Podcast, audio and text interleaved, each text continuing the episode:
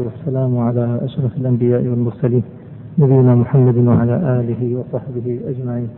أما بعد.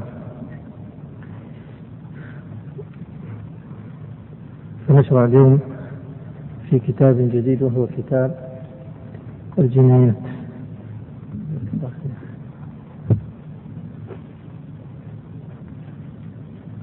كتاب الجنايات.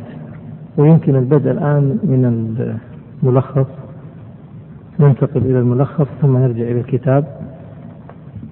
في الملخص الجناية رقم واحد. الجناية الفقرة الأولى. الجناية ما هي؟ هي التعدي على البدن بما يوجب قصاصا أو مالا تعدي على البدن يوجب قصاص أو يوجب مال. يوجب قصاص يعني يوجب تعدي مثله.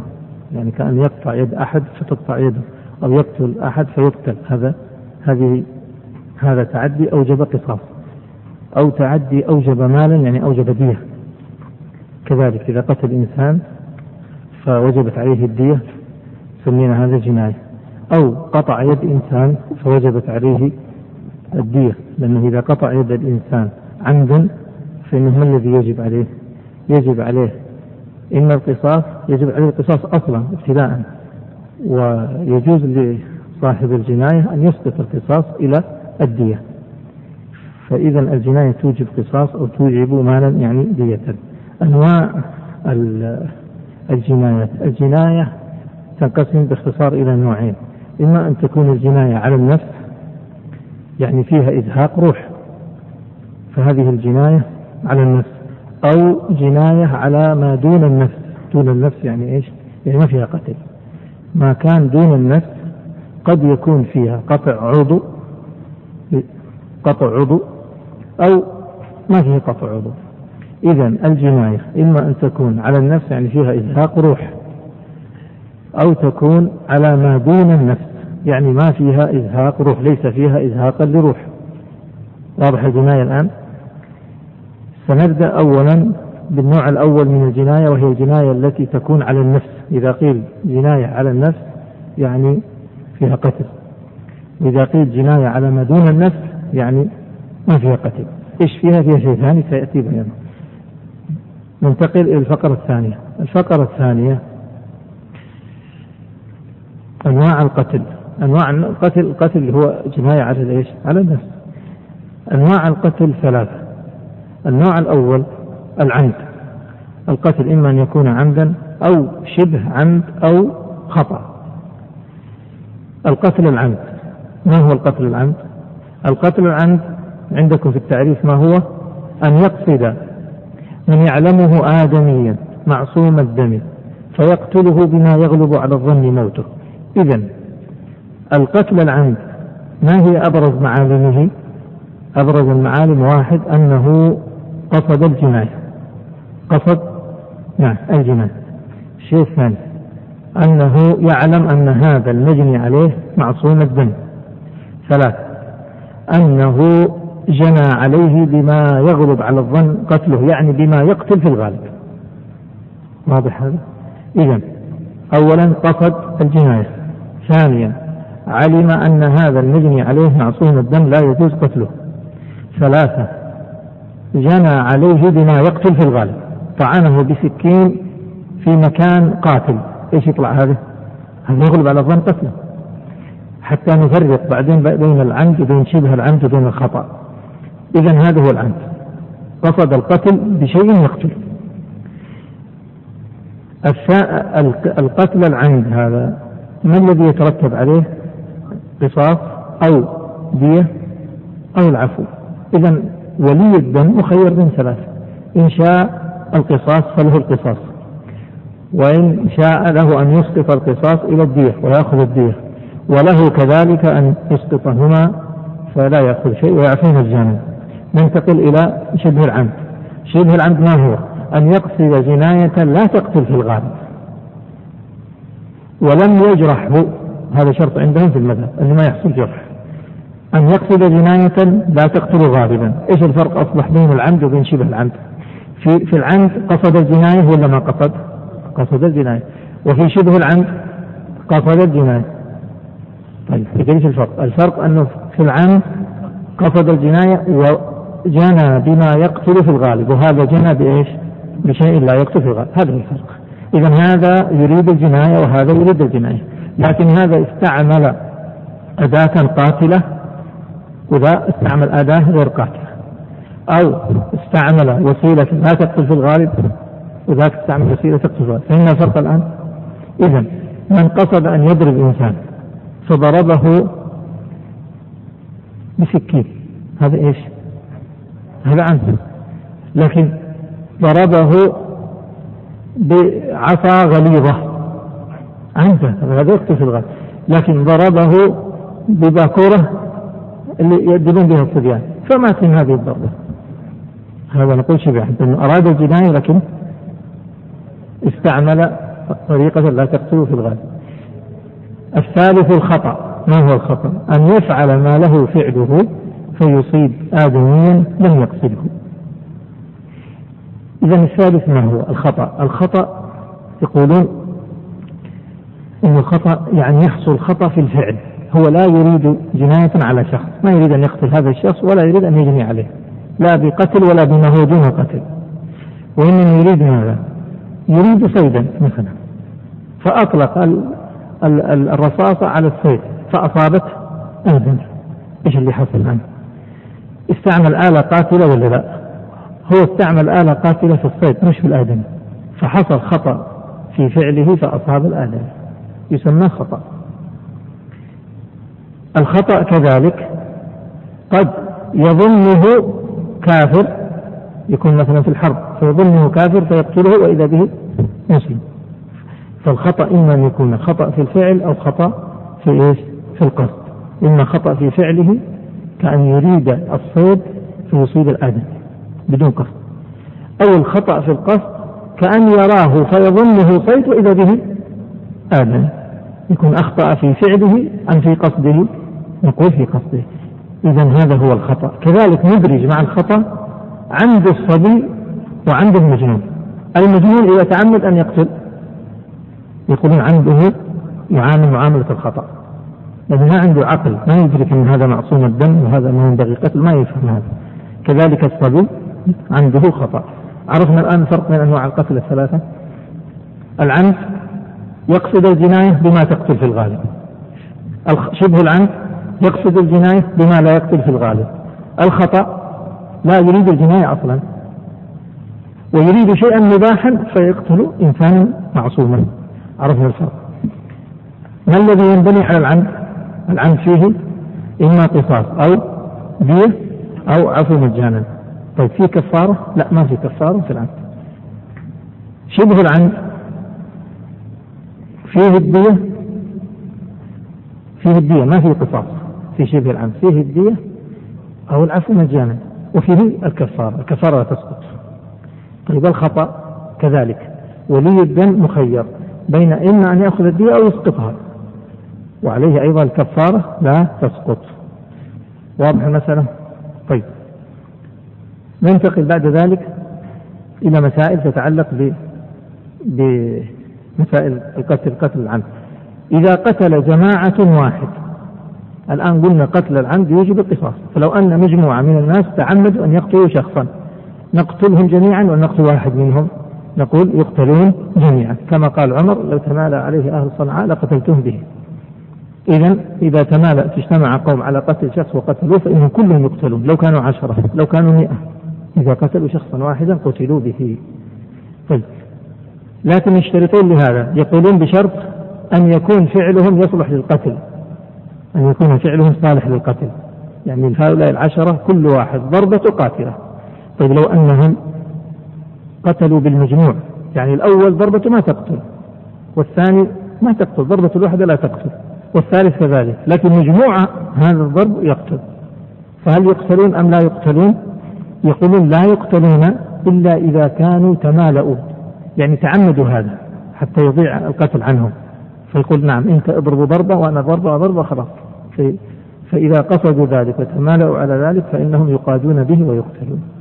وطبعا هذه المسائل كما لا يخفاكم أن هذا باب الجنايات آه هو مسائل من أبواب القضاء أصلا. يعني تنفيذه ليس إلى آحاد الناس وإنما طلاب العلم يتعلمونه و لكن لا ينفذه إلا الحاكم الشرعي هو الذي ينفذ مثل هذه الأحكام ما يتعلق بالجنايات والديات وكتاب القضاء وكتاب الشهادات هذه كلها من اختصاص المحاكم.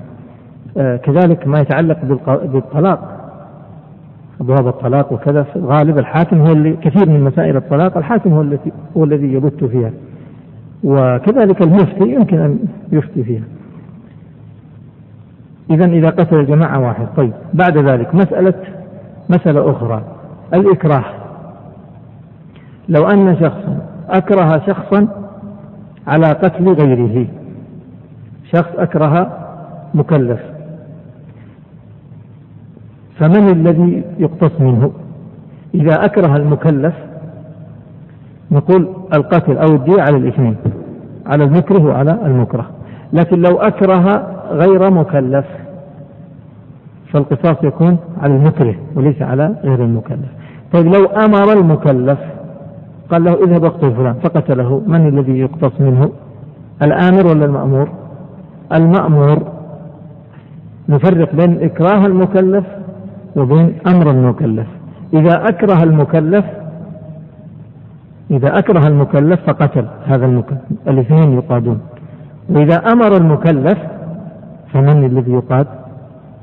القاتل الذي نفذ مجرد الأمر لا. وإذا أمر غير المكلف فإن الآمر هو الذي يتحمل هذا. طيب عرفنا الآن الفرق بين العمد وبين شبه العمد وبين الخطأ. عرفنا ما الذي ينبني على العمد وما الذي ينبني على شبهه والخطأ. طيب. بعد ذلك عندنا مسألة وهي مسألة في الفقرة الرابعة مسألة شروط القصاص. نقول إحنا في العمد فيه قصاص. هذا القصاص لا يقام إلا بشروط. ما هي شروطه؟ الشرط الأول عصمة المقتول. لابد أن يكون المقتول معصوم الدم. لكن لو كان غير معصوم الدم فإنه لا يقتل قاتله. الشرط الثاني تكليف القاتل. يعني لابد أن يكون الذي قتل عمدا لابد أن يكون بالغا عاقلا. هذا هو تكليف القاتل. بالغ عاقل. طيب لو كان غير بالغ يعني صغير أو غير عاقل يعني مجنون. قتل الصغير والمجنون. صنفناه قبل قليل فين؟ في الخطأ. والخطأ فيه قصاص ولا ما فيه؟ ما فيه قصاص. واضح المسألة؟ الثالث المكافأة بينهما يعني بين القاتل والمقتول المكافأة بينهما في الدين والحرية. في الدين والحرية يعني لا يكون القاتل أعلى من المقتول دينا أو حرية. فإذا إذا قتل المسلم المسلم في مكافأة يقتل المسلم بالمسلم. طيب لو قتل المسلم الكافر لا مكافأة فما يقتل به؟ وإذا قيل ما يقتل به مو معناه أنه حلال لا يعذر يؤدب. حتى لا تصبح الحياة فوضى كل واحد يقتل من شاء. وقد يكون هذا الكافر معصوم الدم فيأثم إذا كان ما يجوز قتله. كأن يكون ذميا أو معاهدا أو مستأمنا وسيأتي بيان المعصوم في باب الحدود. عندنا شيء يسمى معصوم معصوم الدم وعندنا شيء يقال له الملتزم. طيب إذا نحن نتكلم عن مسألة القصاص. هل يقتص منه ولا ما يقتص؟ لكن إذا قلنا ما يقتص منه لا يعني أن هذا الفعل حلال. إذا المكافأة بينهما في الدين مسلم بمسلم يقتص منه. المسلم إذا قتل الكافر لا يقتل المسلم بالكافر طيب العكس. نعم إذا الأعلى لا يقتل بالأدنى لكن الأدنى يقتل بالأعلى. المساواة في الدين هذا واحد. المكافأة الثانية تكون في الحرية. فقالوا لو أن حرا قتل حر يقتص منه. لو حر قتل عبد لا يقتص منه على خلاف بين المذاهب المذهب أنه لا يقتص لا يقتص لأنه ما في مكافأة. طيب لو أن العبد هو الذي قتل الحر يقتص معناها الأعلى لا يقتص من الأعلى بالأدنى لكن يقتص من الأدنى بالأعلى. الرابع الشرط الرابع من شروط القصاص عدم الولادة. يعني لا يكون القاتل أصلا للمقتول لا يكون أب ولا جد ولا أم ولا جدة أصلا للمقتول. فلو أن الأب قتل الإبن ما يقتص من من الأب بابنه أو الجد قتل الحفيد لا يقتص أو الأم قتلت الإبن ما يقتص منها. طيب العكس. لو الإبن قتل أباه يقتص منه. فهمت المسألة؟ آخر مسألة وهي المسألة الخامسة الفقرة الخامسة. شروط استيفاء القصاص. إذا لاحظوا شروط القصاص أربعة. العصمة القاتل عصمة المقتول وتكليف القاتل. والمكافأة بينهما وعدم الولادة. هذه أربعة. وشروط الاستيفاء ثلاثة. وش شروط الاستيفاء الاستيفاء يعني التنفيذ. لا ننفذ هذا القصاص وإن توفرت الشروط إلا بثلاثة شروط. ما هي؟ الشرط الأول تكليف المستحق للقصاص. يعني إذا قتل الإنسان شخص من الذي يطالب بالدم؟ الأولياء الورثة يطالبون بالدم. لابد أن يكون المطالب بالدم مكلف لكن إذا كان المقتول له أطفال صغار. الأطفال الصغار ما ليس لهم أن يطالبوا فننتظر حتى يبلغوا ثم يطالبوا بالقصاص أو يطلبوا الدية. إذا تكليف المستحق أو المستحق له أي القصاص. الثاني اتفاق المستحقين للقصاص.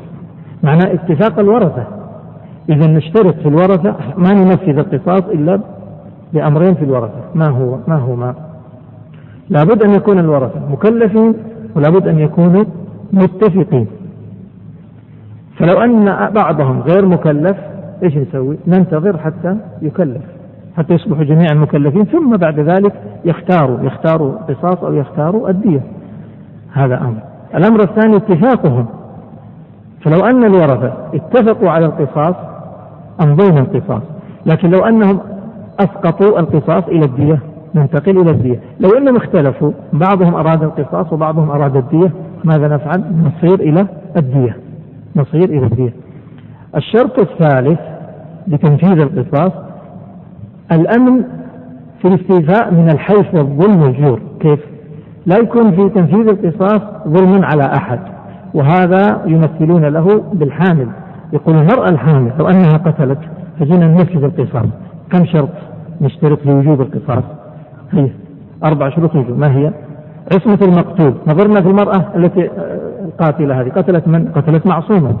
نظرنا فيها هي مكلفة. تكليف القاتل. إخواني معي أنتم؟ الشرط الثالث إيش؟ عندكم الورقة. انظروا فيها إذا ما حفظتوها. المكافأة بينهم. هي مسلمة حرة والمقتول مسلم حر. الرابع عدم الولادة. المقتول ليس من أبناء هذه المرأة. إذا الآن توفرت شروط القصاص. ننتقل إلى شروط الاستيفاء. وشروط الاستيفاء؟ تكليف الورثة. نظرنا في الورثة مكلفين. اتفاقهم الشرط الثاني اتفاقهم على طلب القتل على طلب القصاص.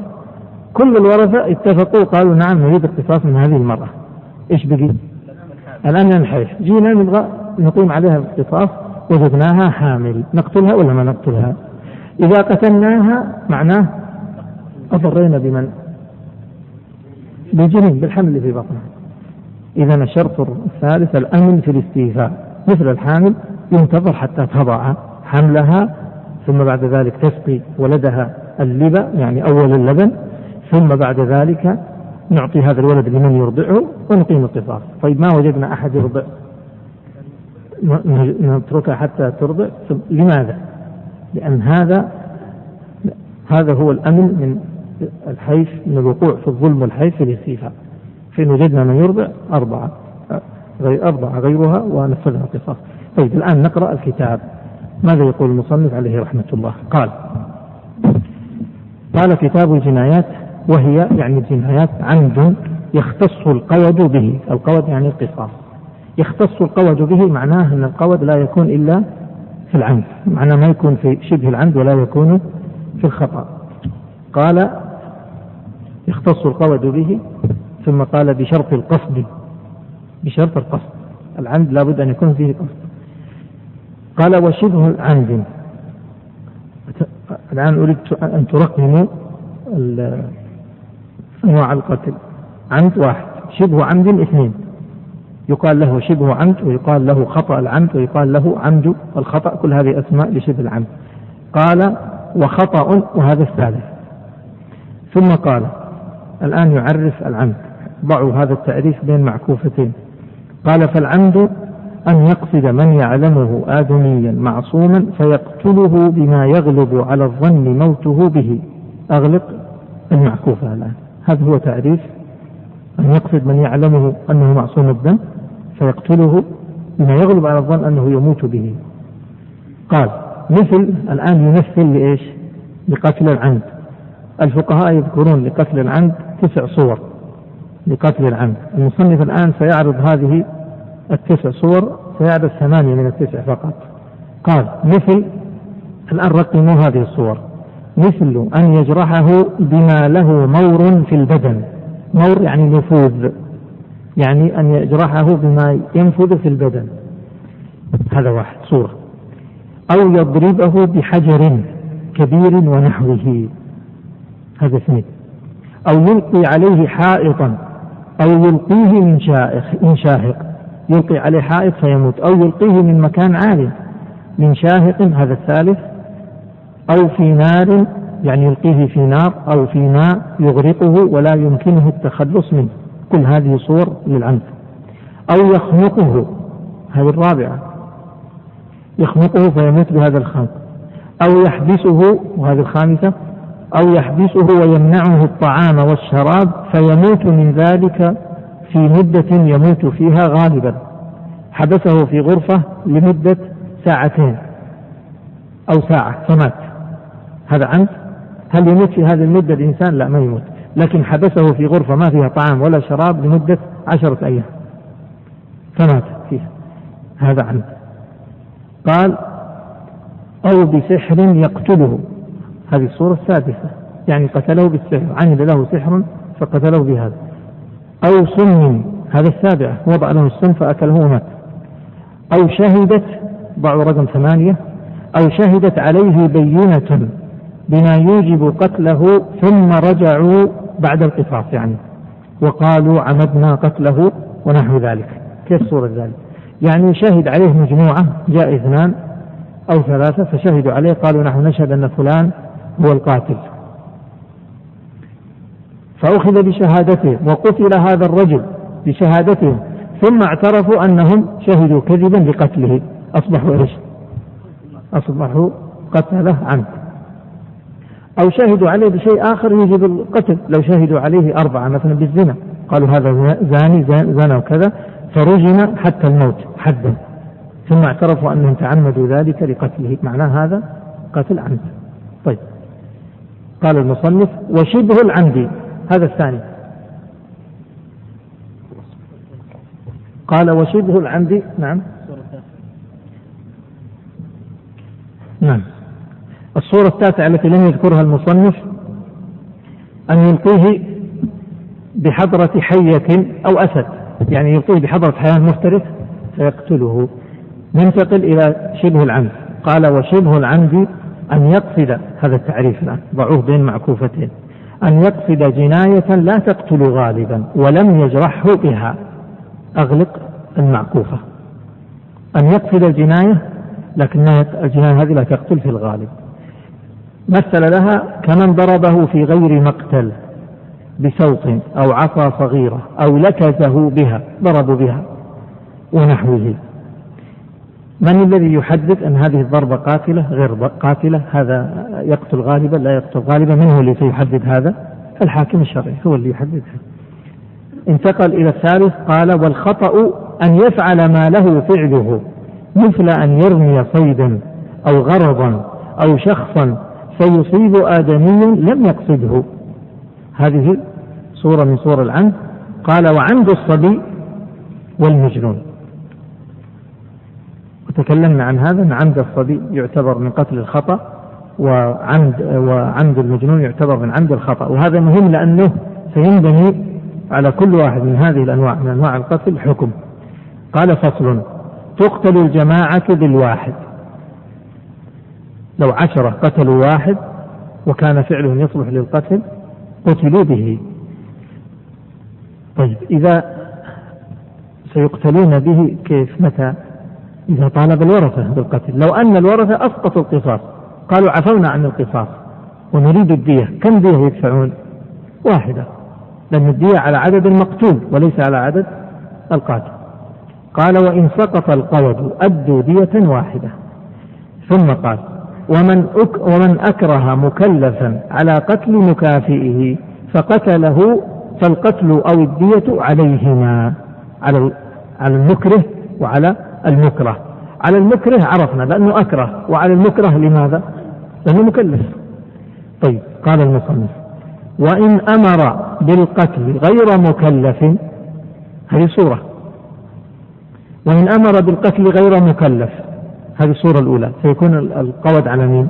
أو الدية على من؟ على الآمر أو مكلفا يجهل تحريمه هذه صورة ثانية. أمر مكلفا ما يعرف أنه هذا ما يجوز قتله. وقال له اقتل فلان. وهذا ما يتصور من أحد الناس. يعني ما يمشي واحد في الشارع يقول له تعال تعال اقتل هذاك. ترى هذاك يجوز قتله. ما يتصور هذا. لكن يتصور هذا من قاضي يتصور هذا من سلطان يتصور هذا من ها من شخص يعني يقبل منه هذا.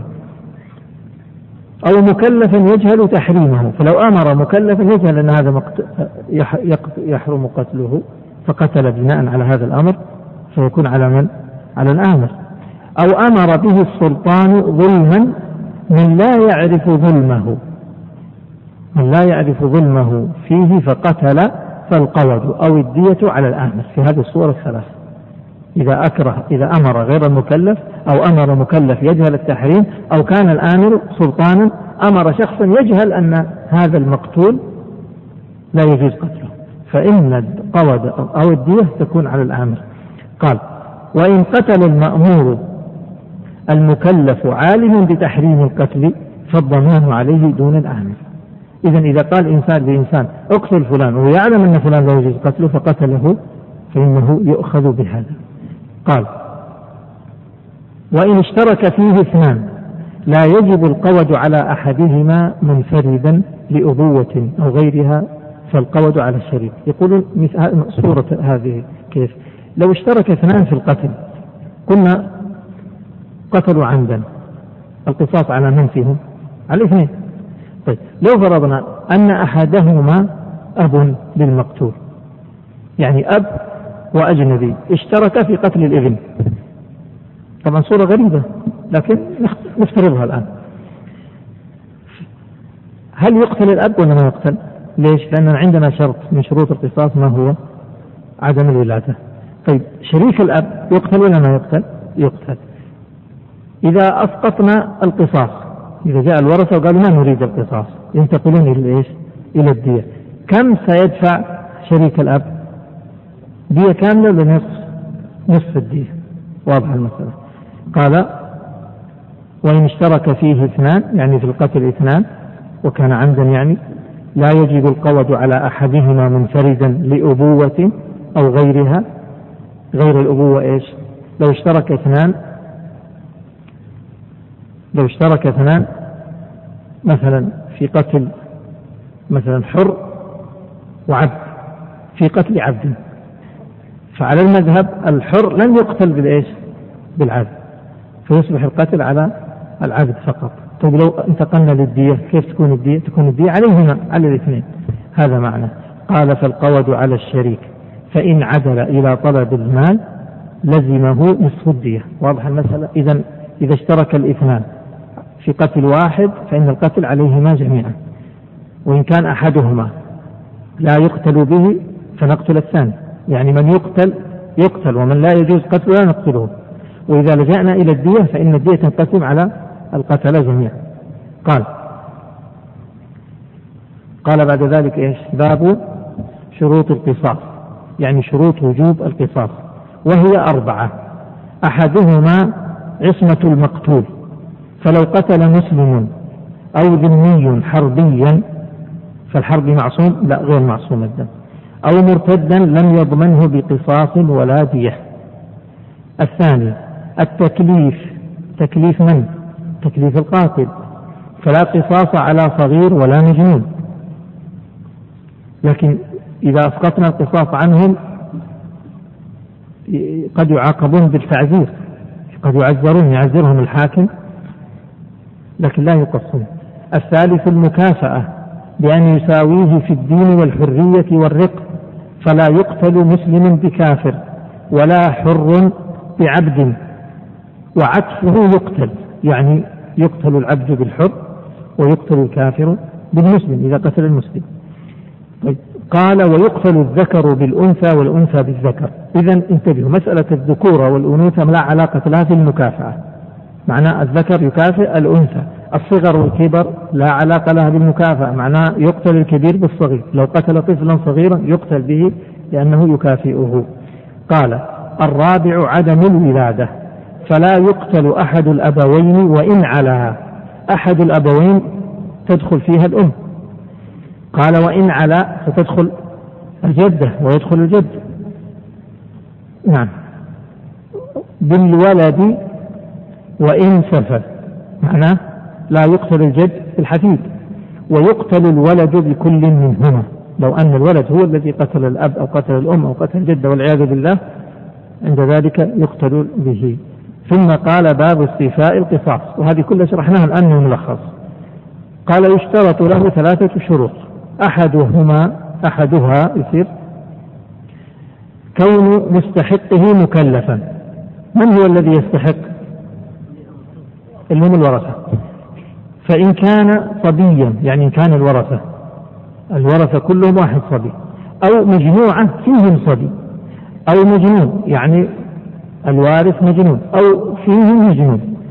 لا نستوفي القصاص حتى يكبر الصغير وحتى يفيق المجنون. لم يستوفى وحبس الجاني إلى البلوغ أو الإفاقة. إذا في مثل هذه لابد أن يكون الورثة ورثة المقتول كلهم مكلفون جميعهم مكلفون حتى يطالبوا بالقصاص أو يطالبوا بالدين. الثاني اتفاق الأولياء المشتركين فيه يعني في القصاص. اتفاقهم على استيفائه وليس لبعضهم أن ينفرد. وإن كان من بقي غائبا أو صبيا أو مجنونا انتظر القدوم للغائب والبلوغ للصغير والإفاقة أو العقل للمجنون. الثالث أن يؤمن في الاستيفاء أن يتعدى الجاني ومثلنا لهذا بإيش؟ بالحمل بالحامل. قال فإذا وجب يعني القصاص على حامل أو حائل فحملت. على حامل يعني قتلت وهي حامل. أو حائل ليست حامل ثم حملت قبل أن قبل أن نستوفي القصاص حملت. يقول لا لا نقصها حتى تضع الحمل قال فإذا وجب على الحامل لم تقتل حتى تضع الولد وتسقيه اللبن أو اللبن وهو أول اللبن. لماذا؟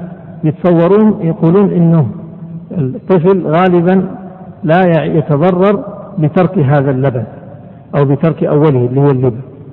ثم إن وجد من يرضعه يعني إن وجد من يرضعه نقيم عليها القصاص وإلا تركت حتى تفطمه ولا يقتص منها في الطرف حتى تضع.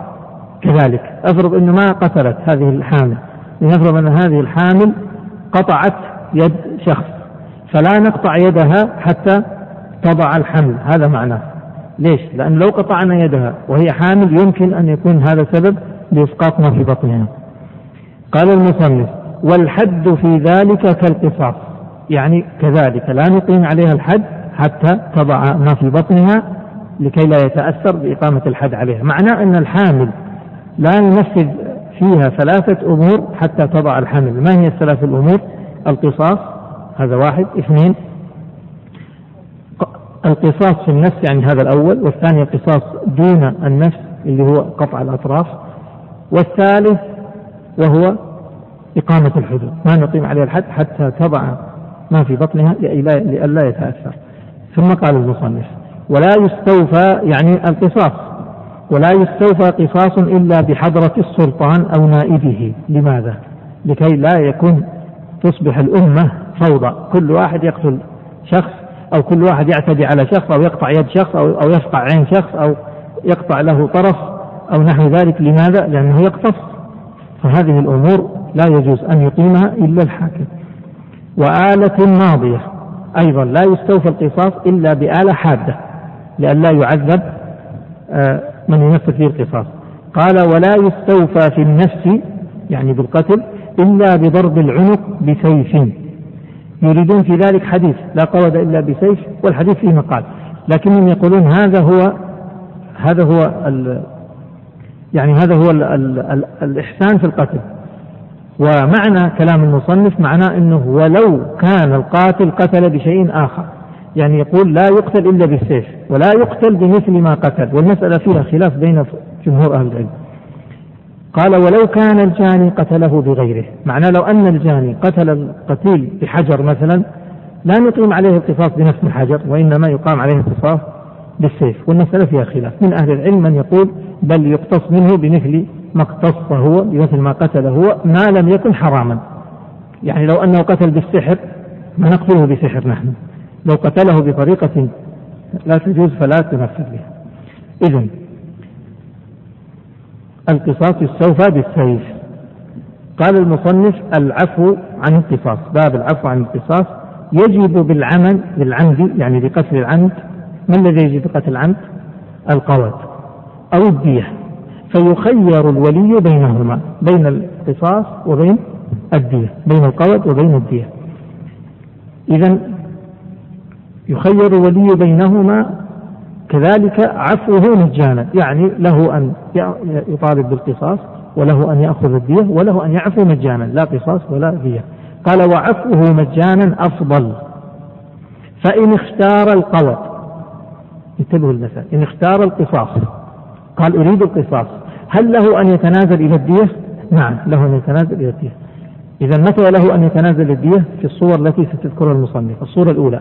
إن اختار القوت له أن يتنازل إلى الدية. الثاني أو عفى عن الدية فقط. إيش عفى عن الدية فقط؟ يعني ما عفى عن القصاص. يعني جو قالوا ماذا تريد؟ قال الدية ما أبغاه طيب ماذا يريد إذن؟ معنى يريد القصاص. له أن يرجع إلى الدية مرة ثانية في هذه الصورة. الثالثة يقول والصلح على أكثر منها على أكثر من الدية. إذا له أن يأخذ الدية وله أن يأخذ أكثر من الدية. قال أريد القصاص. فقالوا له نعطيك الدية. قال لا ما أريد الدية. قالوا نعطيك ضعف الدية. فوافق. له ذلك. قال المصنف فإن وإن اختارها انتبهوا الآن في مسائل لا يجوز له أن يعدل عن الدية. متى إذا اختار الدية قال وإن اختارها يعني اختار الدية أو عفى مطلقا يعني قال عفوت مطلقا يعني عفى عن القصاص وسكت عن الدية. إذا قال عفوت مطلقا من غير قيد معناه أنه عفى عن القصاص إذا له الدية. إذا الصورة الأولى لو قال اخترت الدية فماذا له الآن؟ له الدية هل له أن يرجع للقصاص؟ لا ما يرجع للقصاص. الصورة الثانية إذا قال عفوت مطلقا. إذا قال عفوت مطلقا معناه القصاص فقط لكن له الدية الصورة الثالثة أو هلك الجاني. قال أريد القصاص. فمات الجاني بقدر الله سبحانه وتعالى. عند ذلك ليس له إلا أن يطالب بالدية لأنه لا يمكن تنفيذ القصاص. قال فليس له غيرها يعني ليس له إلا الدية في هذه الصور. وإذا قال وإذا قطع إصبعا عمدا فعفى عنها يعني المجني عليه عفى عنها ثم سرت إلى الكف أو إلى النفس يعني مات مات مقطوع الإصبع هذا وكان العفو على غير شيء فيها فهدر إيش معنى المسألة هذه قبل أن نقرأها نلخصها. لو أن إنسان قطع يد إنسان قطع اليد فقط. فالآن المجني عليه ماذا له؟ له القصاص وله أيضا إيش؟ الدية. كم الدية؟ دية اليد؟ نصف الدية. وله أيضا دية اليد وهي نصف دية النفس. وله أن يعفو مجانا. يقول إن عفا مجانا قال ما أريد منه ولا شيء. ثم بعد ذلك هذا القطع الذي حصل في اليد تطور وازداد حتى أصاب قطعت اليد كلها. نعيد المثال. نقول الإنسان قطع إيش؟ أصبع واحد بلاش يد. يريد أصبع واحد. فله أن يقتص بقطع أصبع الجاني وله إيش؟ أن يأخذ دية الأصبع فقط وله أن يعفو مجانا فإذا عفا مجانا ثم سرت الجناية إلى اليد كلها. فماذا له؟ يقول إذا عفا مجانا نعم ليس له شيء. وإن عفا إلى الدية فله تتمة الدية. طيب والآن الأذان نعم. نعيد التي وقفنا عندها هي كالتالي صورتها. إذا اعتدى الجاني على مجني عليه فقطع إصبعه.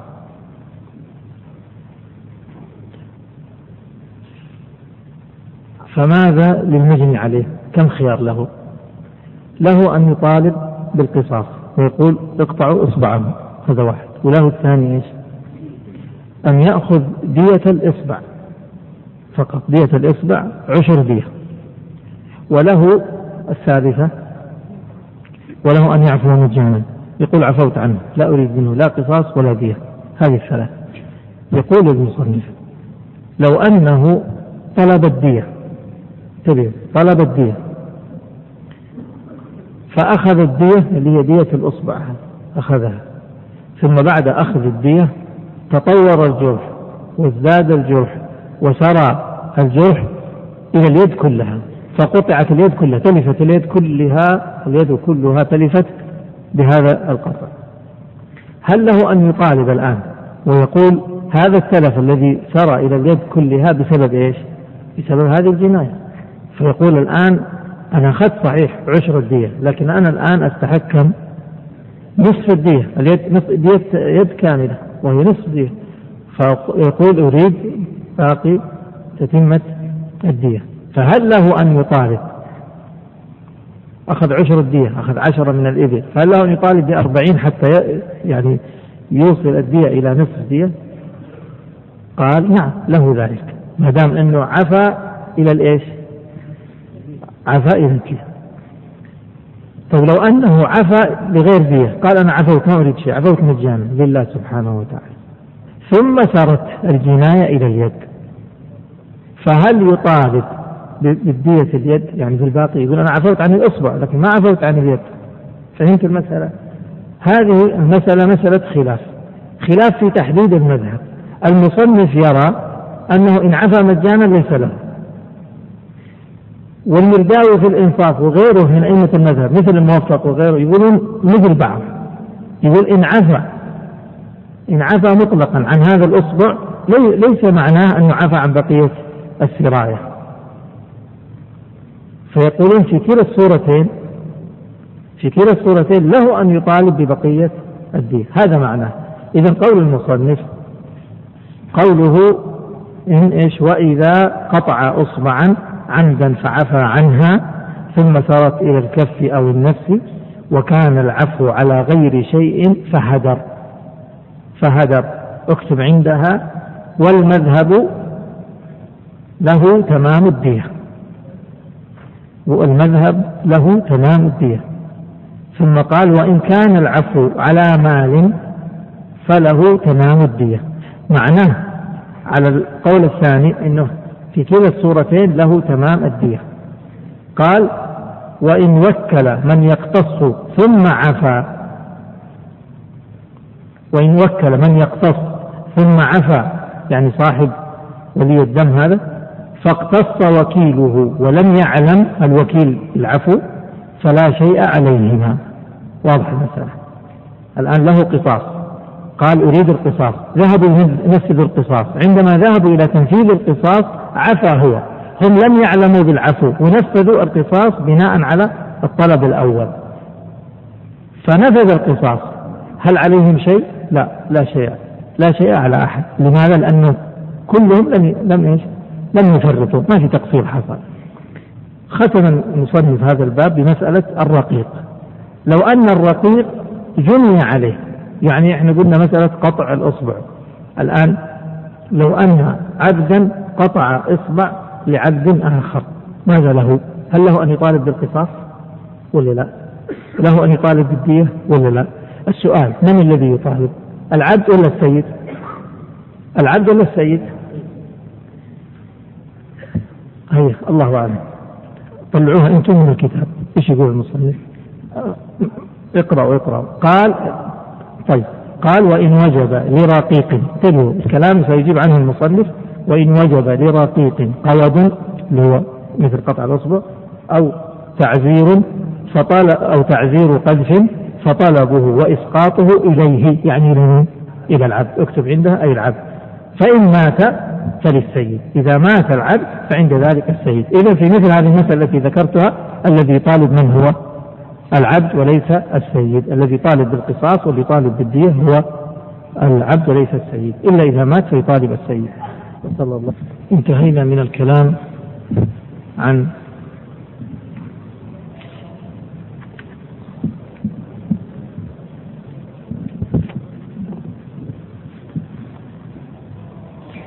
انتهينا عن من الكلام عن الجناية على النفس.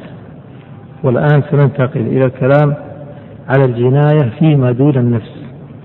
نعود إلى الملخص الفقرة الثامنة. القود فيما دون النفس يعني الجناية التي تكون على ما دون النفس يعني التي ما فيها قتل هذه الجناية.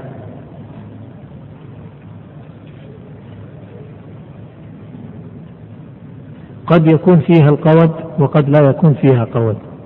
يعني قد يكون فيها قصاص وقد لا يكون فيها قصاص. بعض هذه الجنايات فيها القصاص وبعضها لا قصاص فيها. وسيأتي بيان هذا مفصلا لكن الآن بالإجمال متى يكون القصاص فيما دون النفس؟ القصاص فيما دون النفس عندكم الفقرة الثامنة يكون في شيئين. أولا قطع الأطراف أو إتلاف الأطراف. واحد الطرف. مثل إيش؟ الطرف العين اليد العين كإتلاف العين فقع العين اليد كقطع اليد الرجل قطع الرجل قطع الإذن الأنف هذا يسمى طرف. فهل فيه القود؟ نقول إتلاف القود فيه إتلاف الطرف فيه القود بشروط. الشرط الأول الشرط الأول المماثلة في الاسم والموضع. المماثلة نعم. المماثلة في الاسم والموضع. المماثلة في الاسم والموضع مثل اليد اليمنى باليد اليمنى. المماثلة في الاسم يعني يد بيد. أتلف يدا فمعناه نقتص منه في إيش؟ في اليد. الموضع إذا أتلف اليمنى اليد اليمنى نتلف كذلك يعني نقتص منه باليد اليمنى. هذا واحد. إذا لا نقتص إلا بمماثلة في الاسم والموضع. الأمر الثاني الأمن من الحيث الأمن من التعدي. والأمن من الحيث في قطع الأطراف يكون كيف؟ يكون بشرط أن يكون الطرف ينتهي إلى مفصل ينتهي إلى مفصل أو ينتهي إلى حد. مثل الأنف له حد ينتهي منه. ومفصل مثل اليد.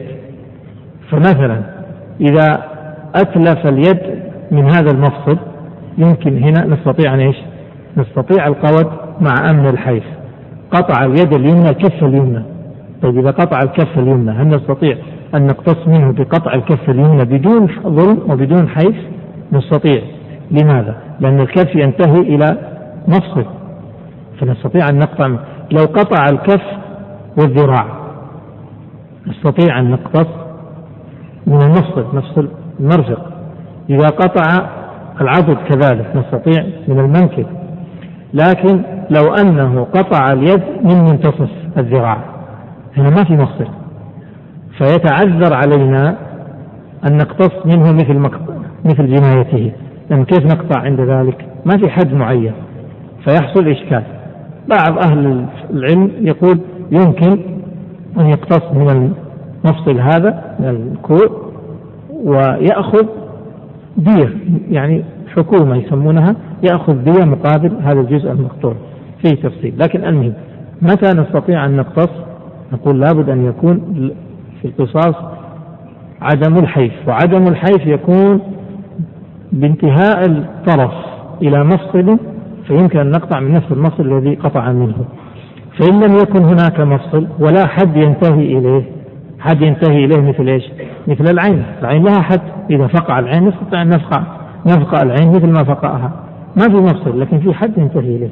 الأنف في حد ينتهي إليه. نستطيع أن نقطع المال إذا لابد من الأمن من الحيف الشرط الثالث الاستواء في الصحة والكمال. الاستواء في الصحة والكمال بين الأطراف التي المقطوعة يعني التي سيقتص منها. مثلا مثل قال لا تقطع صحيحة بشلاء. لا تقطع صحيحة بشلاء. لنفرض أنه الجاني يعني قطع اليد اليمنى. قطع اليد اليمنى. اليد اليمنى المقطوعة كانت شلاء. ويد الجاني صحيحة ليست مشلولة. فإذا قطعنا يده الصحيحة أصبحنا قطعنا يد صحيحة بيد مشلولة. هذا هو كلام المصنف. أو كاملة بناقصة. يعني اليد التي قطعها الجاني كانت ناقصة قطع من هنا وهي اليد ناقصة ما فيها كف مثلا. ويد الجاني صحيحة كاملة فيها يد. فهل نقصها؟ كلام المصنف ومثل المسألة الاجتهادية كلام المصنف يقول لا. لو أن اليد المقطوعة مشلولة ويد القاطع صحيحة ما نقطع الصحيحة بالمشلول أن ننقص منه. لكن إن كانت اليد المقطوعة صحيحة ويد القاطع صحيحة نقطع الصحيحة بالصحيحة. هذا معنى كلامه. إذا القود فيما دون النفس إما أن يكون في طرف فنشترط كم شرط؟ ثلاثة شروط. ما هي؟ الأول استواء مماثلة في إيش؟ في الاسم والموضع قطع اليد اليمنى نقطع منه اليد اليمنى. ما نقطع اليد اليسرى؟ الثاني أن لا يكون هناك حيث يعني لابد أن تكون اليد المقطوعة مقطوعة من مفصل عشان نقطع من نفس المفصل. أو لها حد ينتهي إليه حتى نقطع من الحد نفسه الذي ينتهي إليه. الثالث أن تكون متساوية في الكمال. أن تكون متساوية في الصحة والكمال. لا لا لا يلتفت ما نلتفت لهذا. ما ما يضر ما نلتفت لهذا. إذا هذه شروط القصاص في الأطراف. ننتقل إلى الجروح. لنفرض أنه ما قطع طرف لكنه جنى عليه بجرح. جرحه جرحا. فهل نقتص منه في الجروح ولا ما نقتص؟ طيب الجروح نقتص بشرط واحد. ما هو؟ كذلك نقول إن كان القصاص متى يكون إمكان القصاص يكون إمكان القصاص إذا كان الجرح الذي آه، جرحه الجاني ينتهي إلى عظم فهذا الذي نقتص منه. كيف ينتهي إلى عظم؟ الآن لنفرض أن الجاني اعتدى على المجني عليه بسكين فقطع اللحم قطع الجلد وغاص في اللحم غاص في اللحم فإن وصل إلى العظم طبعا ما كسر العظم بس وصل العظم فقط فهنا نستطيع أن نجي أن نقتص منه بأن نقطع في نفس المكان بنفس المقدار حتى نصل إلى الإيش؟ إلى العظم لكن إذا كان قطع منه شيئا من اللحم وغاص في اللحم ولم يصل إلى العظم هنا يقول يتعذر يتعذر القصاص لماذا؟ لأنه ما نعرف مقدار القطع سيكون إلى أين في الأول وهو وصول الجاني في جنايته إلى العظم. هذا يمكن القصاص فيه يمكن أن نقتص فنقطع إلى العظم. لكن إذا كان وصل إلى منتصف اللحم ووقف ما كمل. فعند ذلك لا نستطيع أن نقتص. ليش؟ لأنه يمكن أن نأتي فنقص فنقص أكثر من إيش؟ من من يعني أن نحدث جرحا يمكن أن نحدث جرحا أكثر من الجرح الذي فعله الجاني.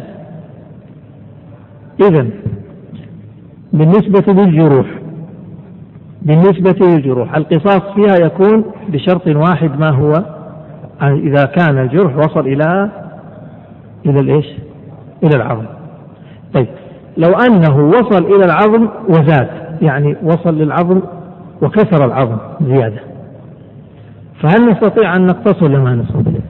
نقول يمكن أن نقتص إلى العظم فقط طيب والزيادة؟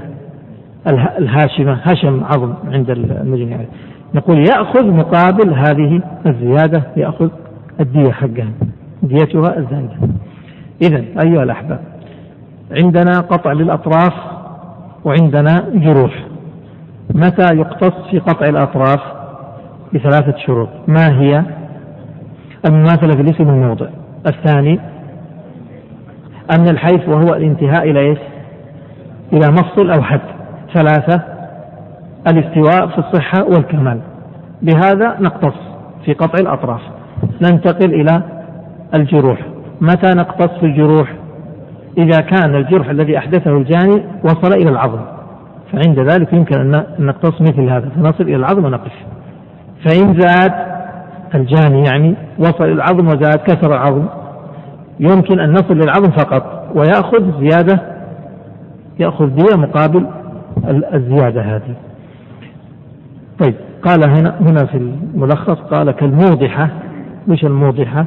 الموضحة الجرح إذا كان في الرأس أو في الوجه ووصل إلى العظم فاتضح العظم ظهر العظم وضح العظم ظهر يسمونها موضحة.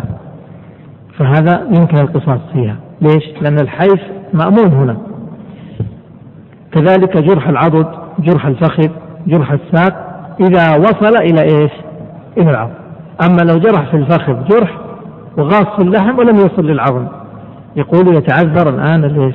القصاص لأنه معناه أنه سنقص من النجم من الجانب وقد نزيد على جنايته. صح ولا لا؟ وقد ننقص. هذا هو الذي يراه الفقهاء. نعود إلى كلام المصنف. قال المصنف عليه رحمة الله اقرأ يا شيخ. قال المصنف رحمه الله تعالى باب ما يوجب القصاص فيما دون النفس. من أقيد بأحد في النفس أقيد به في الطرف والجراح. معنى هذا إيش؟ يعني هذا معناه أن القصاص في الأطراف لا تكون إلا بشروط القصاص في النفس. وش شروط القصاص في النفس؟ كم شرط شرطناها؟ أربعة. وش هي؟ عصمة هنا ما نقول مقتول ما في مقتول نقول عصمة المجني عليه. طيب تكليف الجاني ثلاثة المكافأة بينهما بين الجاني والمجني عليه. أربعة أن لا يكون الجاني أب. يعني لو أن الأب هو الذي فقع عين الإبن. نفقع عين الأب لوجود الولادة. واضح الشروط؟ هذا معنى قول المصنف ومن لا فلا أكمل يا شيخ ومن لا فلا ولا يجب إلا بما يوجب القود في النفس. قف. ما هو الذي يوجب القود في النفس؟ العمد أو شبه العمد أو الخطأ لأنه كذلك الآن الإصابات هذه قد تكون عمدا وقد تكون شبه عمد وقد يكون خطأ. عمدا يعني تعمد أن يفقع عينه. أليس كذلك؟ شبه عمد. أراد أن يضربه ما أراد عينه فأصاب عينه. الثالث الخطأ. أراد صيدا يصيد الصيد فأصاب عين الشخص. هذا خطأ. قول المصنف ولا يجب إلا بما يوجب القود في النفس. معناته في إيش؟ في العمد فقط. معناه القصاص لا نقتص في الأطراف ولا في الجراح إلا إذا كانت الجناية عمدا. أما إذا كانت الجناية ليست عمد فلا يقتص منه. طيب إذا ما يقتص منه نلجأ إلى إيش؟ إلى الدية. نلجأ إلى الدية أو إلى التعويض المالي الذي يسمى حكومة. نعم. وهو نوعان. نعم. أحدهما في الطرف. نعم. فتؤخذ العين والأنف والأذن والسن والجفن والشفة. نعم. الجفن غطاء العين وهي أربع. نعم. واليد والرجل والإصبع والكف والمرفق والذكر والخصية والألية والشفر كل واحد من ذلك بمثله. نعم. الشفر هو اللحم الذي يحيط بفرج المرأة. نعم. وللقصاص في الطرف شروط. نعم. الأول الأمن من الحيث نعم. بأن يكون القطع من مفصل نعم. أو له حد ينتهي إليه كمارن الأنف. مارن الأنف. له حد ينتهي إليه. هذا الغضروف لكن له حد ينتهي إلى عظم يمكن أن نقطع المارن. نعم. وهو ما لأن منه. والمفصل قلنا مفاصل كالأيدي. وفي الرجول فيه مفاصل. فإذا كان القطع مفصل نعم يمكن الاقتصاص لأن الحيف مأمون في هذه الحالة. نعم. الثاني المماثلة في الاسم والموضع. الاسم كاليد الموضع كاليمين واليسار. نعم. فلا تؤخذ يمين بيسار ولا يسار بيمين نعم. ولا خنصر بمنصر نعم. ولا أصلي بزائد. ولا أصلي بزائد. يعني لو أن الجاني قطع إصبع زائدة هل نقطع منه إيش؟ نقطع منه إصبع أصلية؟ لا لأن ما في مساواة. الآن نعم. ولا عكسه. نعم ولا عكسه يعني ولا زائد بأصلي. لو قطع أصلي هل نقطع من الجانب الزائد الإصبع الزائد؟ لا نقطع الإصبع بالإصبع المساوية له المماثلة له. نعم. ولو تراضيا لم يجز. ولو تراضيا لو قال له خلاص يا شيخ أنت قطعت إصبعك فيخذ الإصبع الزايد اللي عندي. لو تراضيا لا. ما نقبل هذا. لو تراضيا قال طيب خلاص أنا قطعت لك اليمين إيش رأيك تقطع اليسار؟ أنا اليمين أحتاجها واليسار زائدة اقطعها. نقول لا لأنه مسألة الجراح هذه والأعضاء ليست ملك للإنسان يتصرف فيها كما يشاء. نعم. الثالث استواؤهما في الصحة والكمال. نعم. فلا تؤخذ صحيحة بشلاء. صحيحة بشلاء. مثل إيش صحيحة بشلاء؟ الجاني قطع يد مشلولة. ويده صحيحة هل نقطع يده الصحيحة هذا معناه يقول لا. نعم. ولا كاملة الأصابع بناقصة؟ نعم. الجاني يده كاملة الأصابع والمجني عليه ناقصة ما عنده أصابع. أو ناقص الأصابع. يقول هذه من متساوية. فلا تقطع الكاملة بالناقص. نعم. ولا عين صحيحة بقائمة؟ قائمة يعني لا تبصر. أي لا تبصر. ولا تقطع ولا عين صحيحة بقائمة يعني لا تبصر.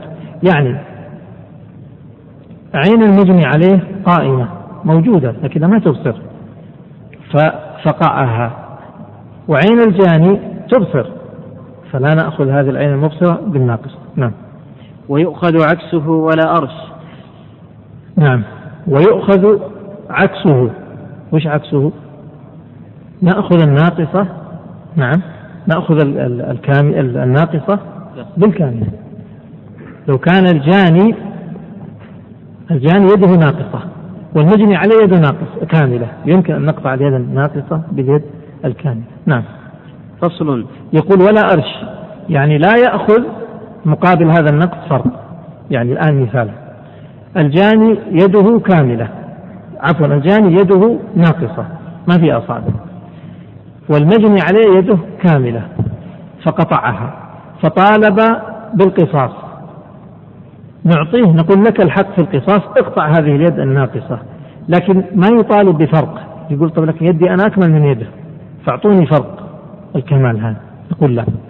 لك القصاص وليس لك أرش يعني ليس لك دية نعم. فصل النوع الثاني. نعم. الجراح فيقتص في كل جرح ينتهي إلى عظم. فقط. أما إذا كان الجرح لا يصل للعظم فلا نقتص منه. لماذا؟ لأنه نقول أنه لا يؤمن الحيف في هذه الحالة. واضح المسألة؟ الحيف ما هو مأمون. ما نعرف نقتص منه تماما. بالمقدار. نقص قديش؟ نقص بالملي أو ب... ففيه إشكال في هذا ال... ال... نعم.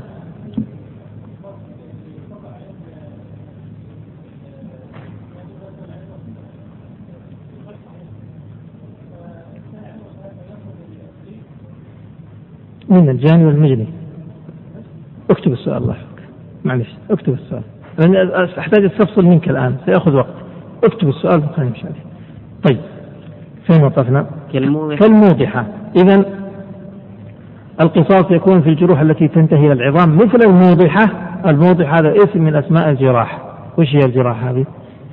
يسمى تسمى موضحة إذا كان الجرح في الرأس أو كان في الوجه. وظهر العظم. يقال له موضحة. إذا ما ظهر العظم له اسم ثاني. وإذا ظهر العظم وتهشم يقال له هاشمة. وإذا ظهر العظم وتهشم وانتقل العظم من مكان إلى مكان ثاني يقال له المنقلة. نعم أو المنقلة. نعم. وجرح العضد والساق والفخذ والقدم ولا يعني إذا وصل إلى العظم. كهذه الجروح إذا وصلت إلى العظام نعم. ولا يقتص في غير ذلك من الشجاج والجروح. الشجاج هي الجروح التي تكون في الرأس أو في الوجه. يقال لها شجة إذا كانت في الوجه أو وإذا كانت في غير ذلك من الجسد يقال له جرح. نعم. غير كسر سن. غير كسر السن. أما كسر السن فإنه يقتص منه لأنه ما يؤمن الحيف. عفوا يؤمن الحيف. ما ما نخشى من الظلم.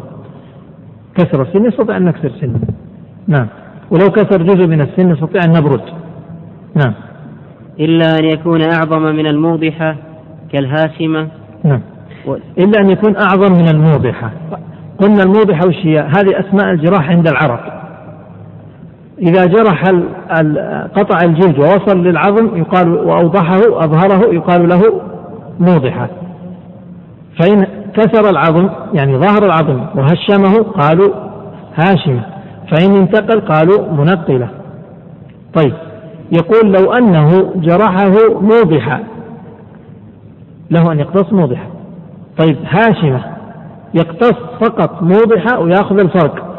ليش؟ لأنه جاء في السنة أن الموضحة فيها خمس من الإبل ديتها خمس من الإبل.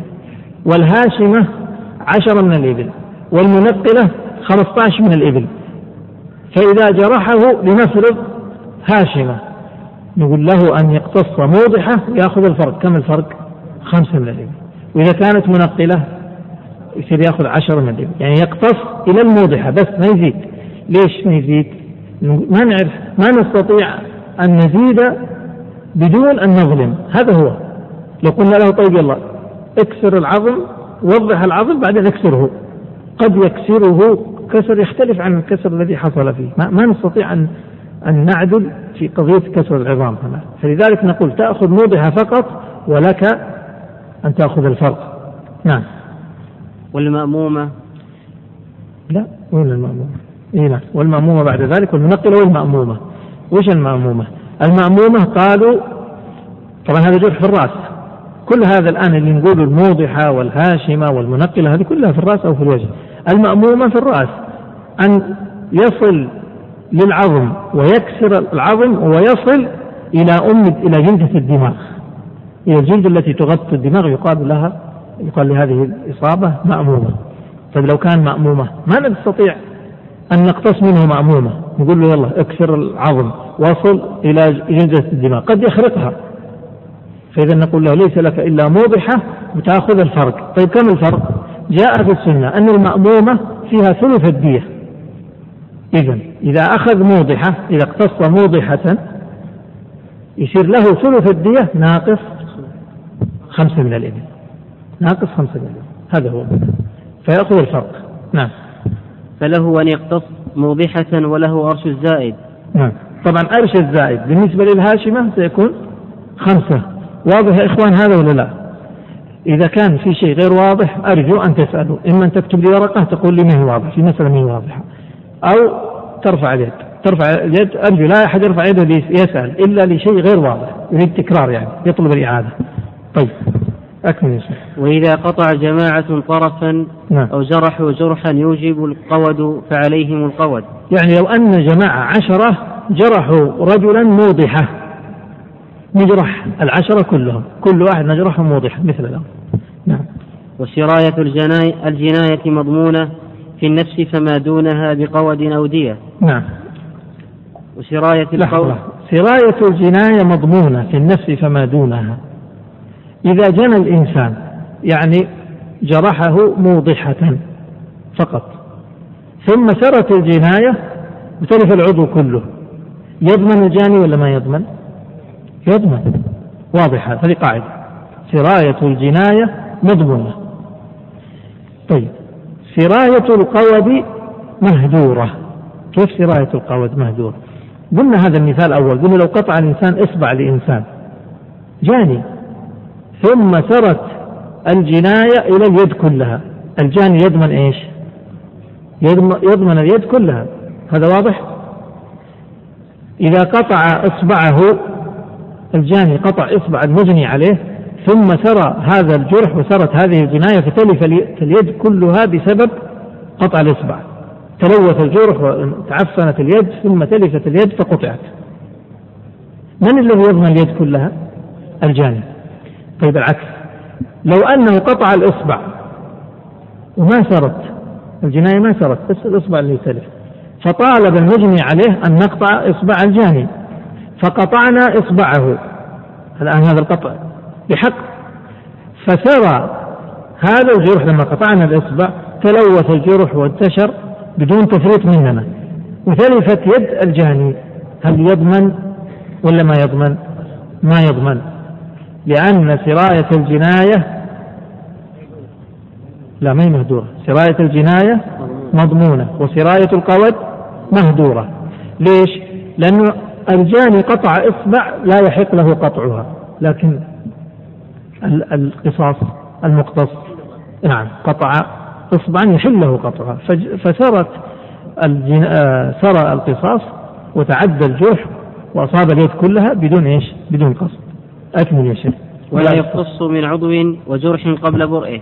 ولا يقتص من عضو هذه قاعدة ولا من جرح قبل برئه. ليش؟ حتى ننتظر السراية. الآن إصبعه انقطعت. فقال اقطعوا إصبع الجاني. نقول لا ننتظر لأنه قد تحدث سراية. فتتلف اليد كلها. هذا هو معناه. إذا ينتظر. أو أنه جرحه موضحة. فقال أبغاكم تجرحوا وتقتصوا منه وتجرحوه مثل ما جرحني موضحة. نقول نعم لكن متى؟ بعد إيش؟ بعد البر. أنه قد يسري هذا الجرح العضو كله مثلا. فلذلك ننتظر حتى يظهر. قال ولا يقتص من عضو وجرح قبل برئه كما لا تطلب له دية. كذلك لو قال من قطعت إصبعه. قال أريد الدية أبغى عشر عشرة من الإبل. نقول انتظر. ليش؟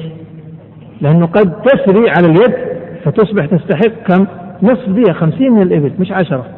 إذا لا يستعجل بالقصاص من العضو ولا من الجرح ولا تؤخذ الدية إلا بعد البرء حتى لا يكون هناك سراية طيب نكمل. ماذا بعد ذلك؟ اقرأ. كتاب الديات.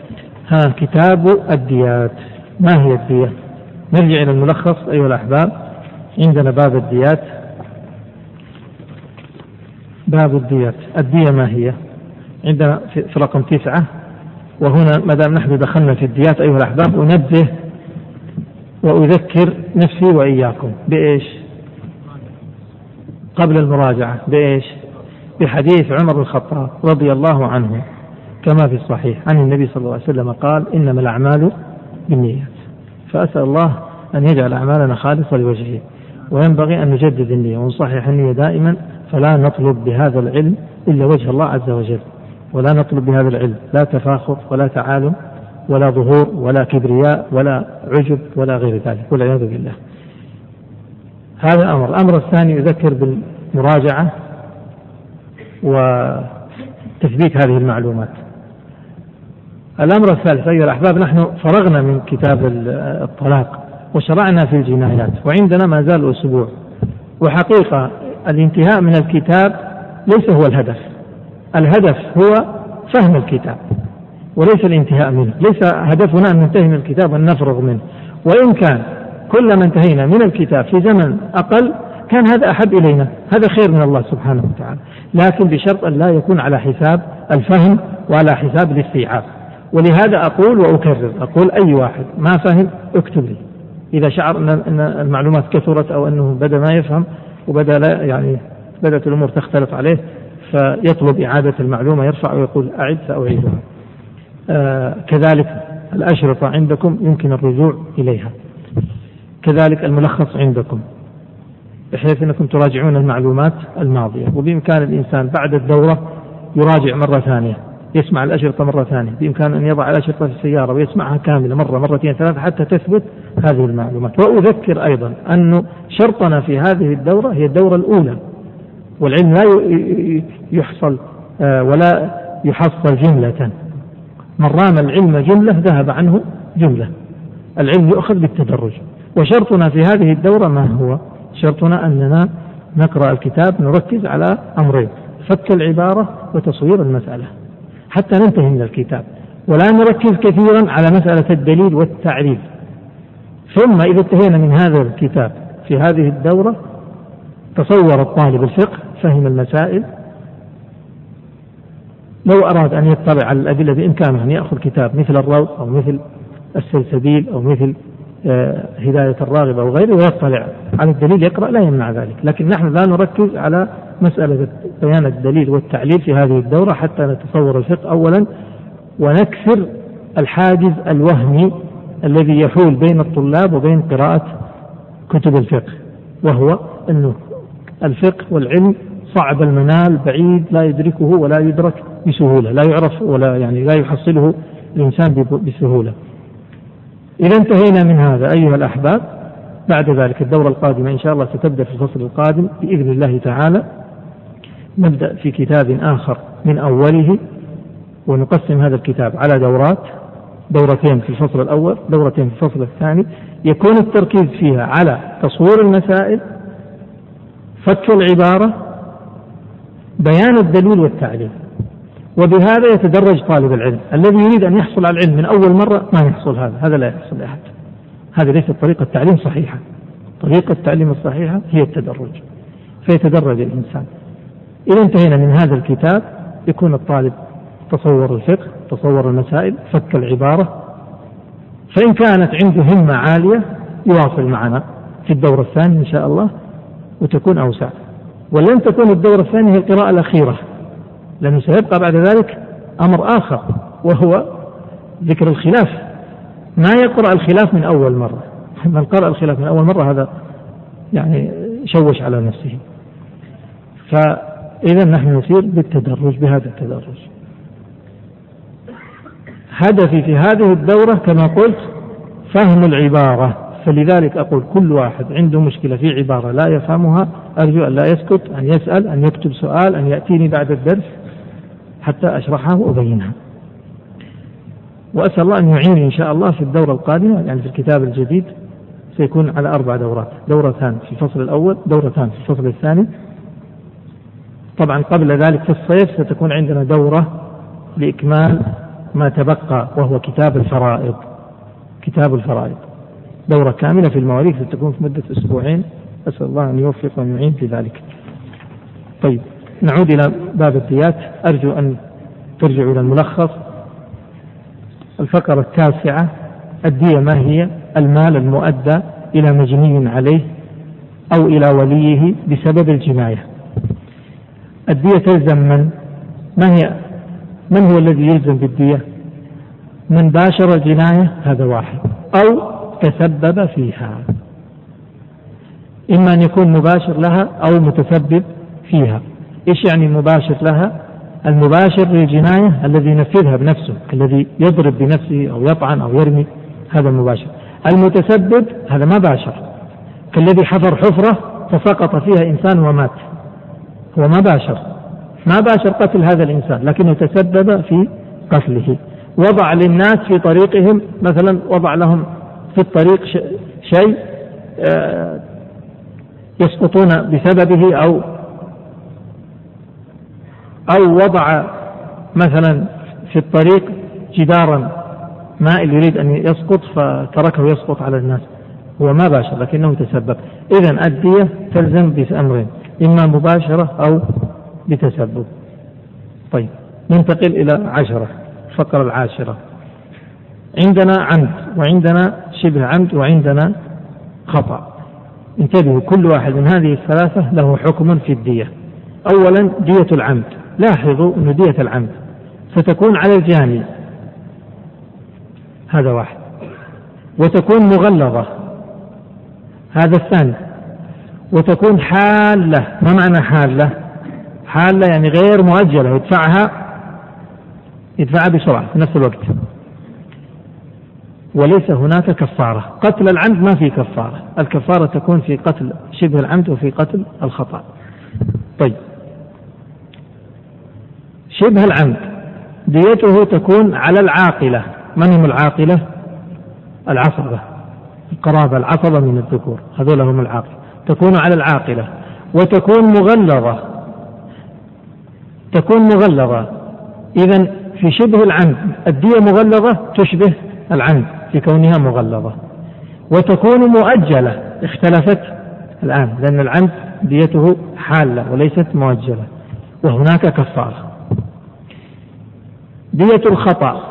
تكون على العاقلة يعني على العصبة من القرابة. وتكون مخففة اختلفت الآن عن دية شبه العمد. وتكون مؤجلة. مؤجلة يعني كم؟ ثلاث سنوات. تؤجل ثلاث سنوات. على ثلاث سنين. وهناك الكفارة. الآن أريدكم أن تميزوا الفرق بين الثلاثة ديات هناك تشابه بين هذه الثلاثة إذا نظرنا إلى دية العمد ودية شبه العمد بينهم تشابه في إيش؟ كونها مغلظة. في كونها مغلظة فقط. طيب إذا نظرنا إلى التشابه بين شبه العمد ودية الخطأ متشابهين في إيش؟ كلاهما على العاقل وكلاهما مؤجلة في ثلاث سنوات نعم وفي الكفارة طبعا هذه ليست من الدية هذه بس إنه في كفارة.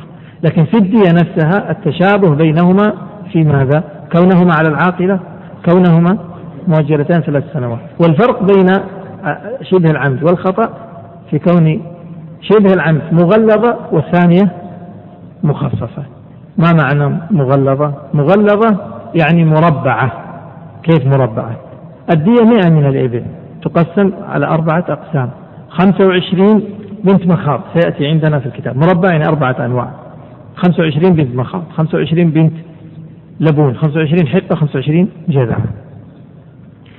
هذا إذا كانت مغلظة. طيب إذا كانت مخففة؟ إذا كانت مخففة تكون مخمسة. عشرين عشرين عشرين عشرين. طيب عشرين إيش؟ عشرين بنت مخاض عشرين بنت لبون عشرين حقة عشرين جذعة طيب العشرين الخامسة والعشرين الخامسة الخامسة تكون عشرين ابن مخاض. فهذا أخف هي أقل في السن. طيب مقادير الديات. الآن نؤجل مقادير الديات إلى ها طيب نمر على مقادير الديات بسرعة. مقادير الديات. أولا دية الحر المسلم.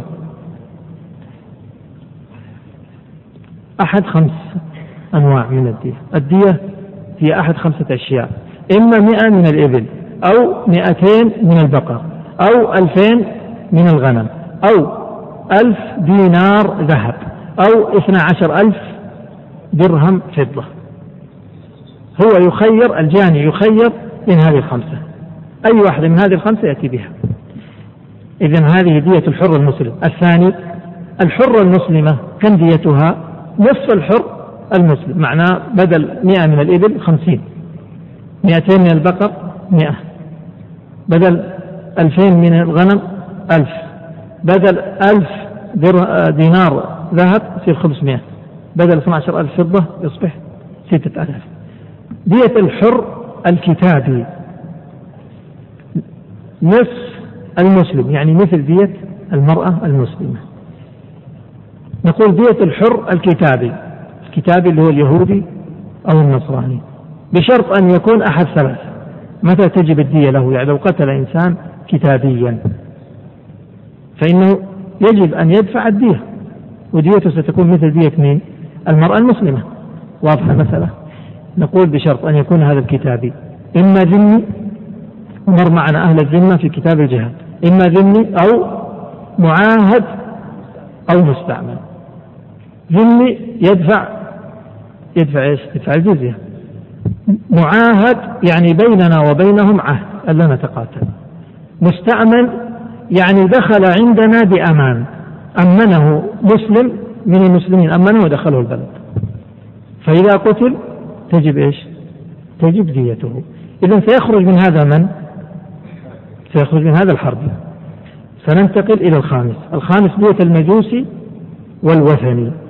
دية المجوسي والوثني 800 درهم من الفضة. بهذا قضى الصحابة رضي الله عنهم. طيب المجوسية نصف المجوسي. طيب الكتابية الحرة نصف الإيش؟ نصف الكتابي. إذا الآن اضبطوا الأمر.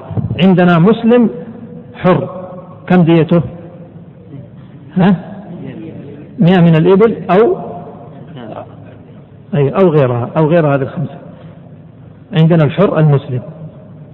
الحرة المسلمة نصفها. طيب. عندنا الحر الكتابي.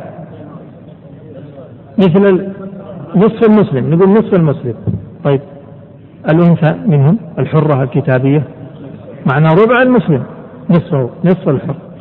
سننتقل للمجوسي والوثني. المجوسي معروف والوثني من هو؟ كل كافر ليس إيش؟ ليس من أهل الكتاب. ليس من أهل الكتاب نقول هو وثني ليس من الكتاب ولا هو من المجوس نقول وثني. فالوثني كم ديته؟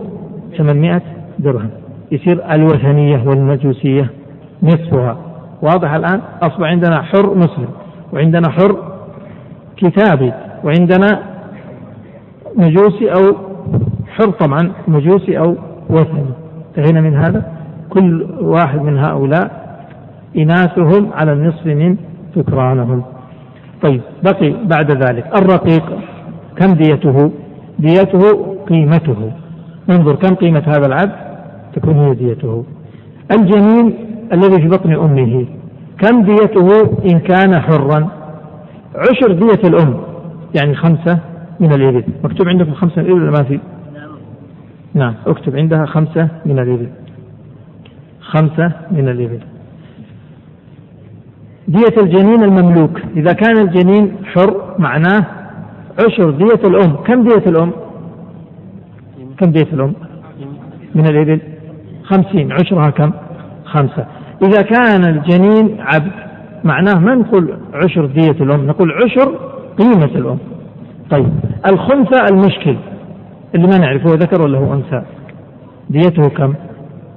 بين الذكر وبين الأنثى. الذكر مئة. فنعطيه نصف الذكر ونصف الأنثى. نصف الذكر خمسين ونصف الأنثى خمسة وعشرين صار خمسة وسبعين. طيب هذا الخنثى المشكل. المبعض كذلك. سيكون نصف حر ونصف قيمة هكذا. نصف دية الحر ونصف قيمة عبد. سنقومه. طيب. الآن نقرأ الكتاب. قال المصنف عليه رحمة الله كل من أتلف إنسانا بمباشرة أو سبب مباشرة واحد سبب اثنين لزمته الدية أو لزمته ديته فرقنا بين المباشرة وبين السبب. قال فإن كانت عمدا محضا ففي, ففي مال الجاني يعني ليست على العاقلة. القتل المحض الدية تكون على القاتل. نفس في ماله. فإن كانت يعني الجناية عمدا محضا ففي مال الجاني هذا واحد. حالة يعني غير مؤجلة. وشبه العمد والخطأ على عاقلته. قال وإن غصب حرا صغيرا فناهشته حية أو أصابته صاعقة ومات أو مات بمرض ما الحكم؟ يقول عليه الدية غصب حرا صغيرا. أخذ الحر الصغير وسرقه ووضعه عنده. فمات عنده بسبب من الأسباب. يقول تلزمه إيش؟ تلزمه الدية يعني عليه الدية. طيب الصورة الثانية. أو غل حرا مكلفا. يعني ربط الحر المكلف. غله وضعه في الأغلال. وقيده فمات بالصاعقة أو الحية قال وجبت الدية فيهما. لماذا؟ سؤال. هل لأنه باشر قتلهما أو تسبب في القتل؟ قال المصنف فصل. وإذا أدب الرجل ولده يعني فمات هل عليه الدية؟ ولم انتبه ولم يسرف في التأديب هل عليه الدية؟ لا ما عليه الدية. أسرف في التأديب عليه الدية عليه الدية. إذا إذا أدب الرجل ولده يعني ولم يسرف لم يبالغ في التأديب. ليست عليه الدية. اثنين أو سلطان رعيته. أدب السلطان الرعية ولم يسرف في التأديب فمات. المؤدب عليه الدية؟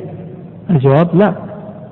ثلاثة معلم صبيه يعني أدب المعلم صبيه ولم يسرف في التأديب. ليست؟ ليس عليه دية قال ولم يسرف لم يضمن ما تلف به. قال ولو كان التأديب لحامل فأسقطت جنينا ضمنه المؤدب.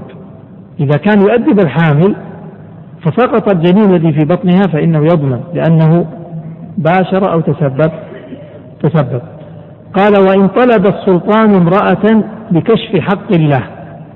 طلب الحاكم المرأة قال لها أحضري تعالي عشان مطلوبة.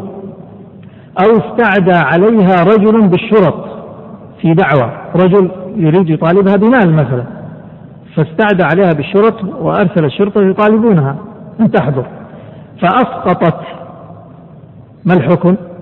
قال ضمنه السلطان والمستعدي.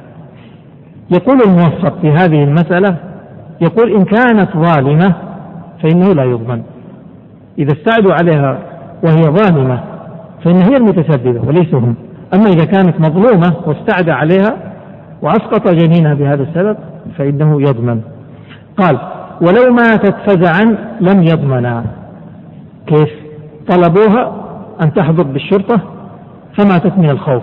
هل يضمن؟ يقول لا يضمن لا السلطان ولا الذي طلبه لماذا؟ يقول لأنه في الغالب هذا الموت ليس سببه هذا هذا الاستعداء وليس هذا الطلب. لأن هذا الموت يقولون يعني هذا الهلاك طبيعي وليس بهذا السبب ليس هم سببا في الهلاك في الغالب. قال ومن أمر شخصا مكلفا أن ينزل بئرا أو يصعد شجرة فنفذ صعد أو نزل فهلك به لم يضمنه. لماذا؟ نقول لعدم الإكراه لعدم الإكراه. يا إخوان عندما أقول لماذا تقول تقولون لعدم الإكراه هذا إيش نسميه؟ هذا تعليل. هذا أحد نوعي الدليل تعليل. قال ولو أن الآمر سلطان.